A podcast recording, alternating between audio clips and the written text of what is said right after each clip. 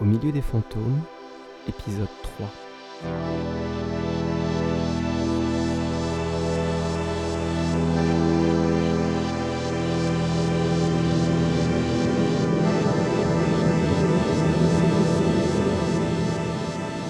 Vendredi 17 avril.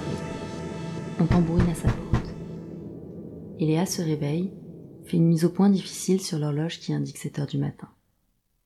Elle soupire, enfile un peignoir et regarde par le Judas. Sur le palier, Gus s'apprête à cogner une nouvelle fois. C'est bon, j'ouvre. T'excite pas. Mais sérieux, qu'est-ce que tu veux à cette heure-ci? Un café pour commencer. J'ai pas dormi de la nuit. Non mais... Y a pas un rad où t'as tes habitudes pour ça? Bon bah entre maintenant.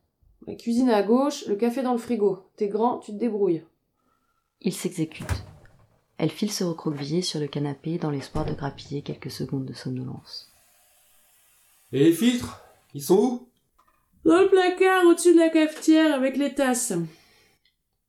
Franchement, tu peux pas avoir une machine à dosette comme tout le monde? Ça va bien, oui. Sérieux, on dirait ma mère.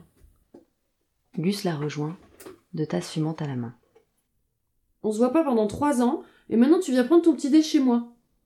Tu sais, je préférais que le contexte soit différent. Si le contexte était différent, tu serais pas là.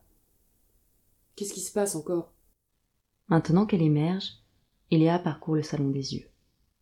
Archibald n'y est plus. Le carnet rouge, par contre, est toujours là. Cette nuit, on a repêché dans le canal un taxi. Eléa s'étouffe et crache la gorgée qu'elle était en train de boire. Je suis désolé. Elle reste interdite, choquée, abasourdie. Le registre du chauffeur mène à toi.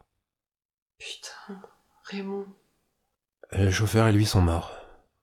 J'ai interrogé Raymond Agostini hier en fin d'après-midi. Tu sais comment sont les journalistes Toujours à faire des mystères, à garder leurs précieuses infos dans l'éventualité d'un scoop qui nous ferait passer pour des cons.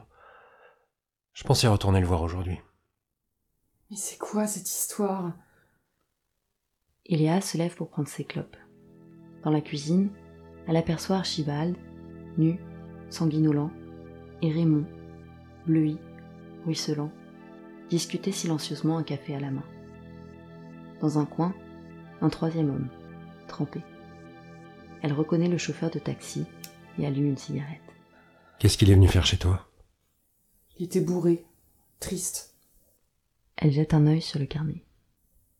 Il voulait parler d'Archie, mais je sais pas, il disait n'importe quoi. Il est pas resté longtemps, je l'ai viré, j'ai appelé un taxi. Il disait quoi sur Archibald? Qu'est-ce que tu voulais qu'il dise? Les conneries habituelles qu'on dit quand on perd un copain. Et rien à propos de l'affaire Mix Media? L'affaire Mix Media? Non.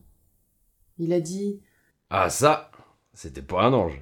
Mais c'était un putain de bon copain. Et un putain de bon journaliste. et des trucs dans le genre. Gus se lève. Si jamais un détail te revient, n'importe quoi, tu sais où me joindre, hein Ou même juste pour discuter, boire un verre. Iléa acquiesce. Il quitte l'appartement. Pendant ce temps, au PMU Les Favorites, Jean boit un café avant de prendre son service. Comme à son habitude, il commente au patron les nouvelles du jour. Ah bah ça alors Ils se sont fait désinguer un journaleux. Celui-là qui avait commencé à baver sur le studio de ciné. Ça va être un truc de vengeance à tous les coups, hein. On vit quand même dans une drôle d'époque, hein. Vache, et puis les gars, ils en ont tartiné quasiment deux pages. Genre le mec c'était un saint. Bon ouais, je file embauché. Mais tu me gardes les paplards sous le coude, hein. J'irai ça au déj. Au milieu des fantômes, épisode 3 sur 14. Avec Coralie Huchet, Ségolène Basso-Brusa, Johan Milin, Gauthier Andrès, Nicolas Six. Écrit et réalisé par Jérémy Durand. Musique par Olivier Gonor. Moyen de production, JD Carré.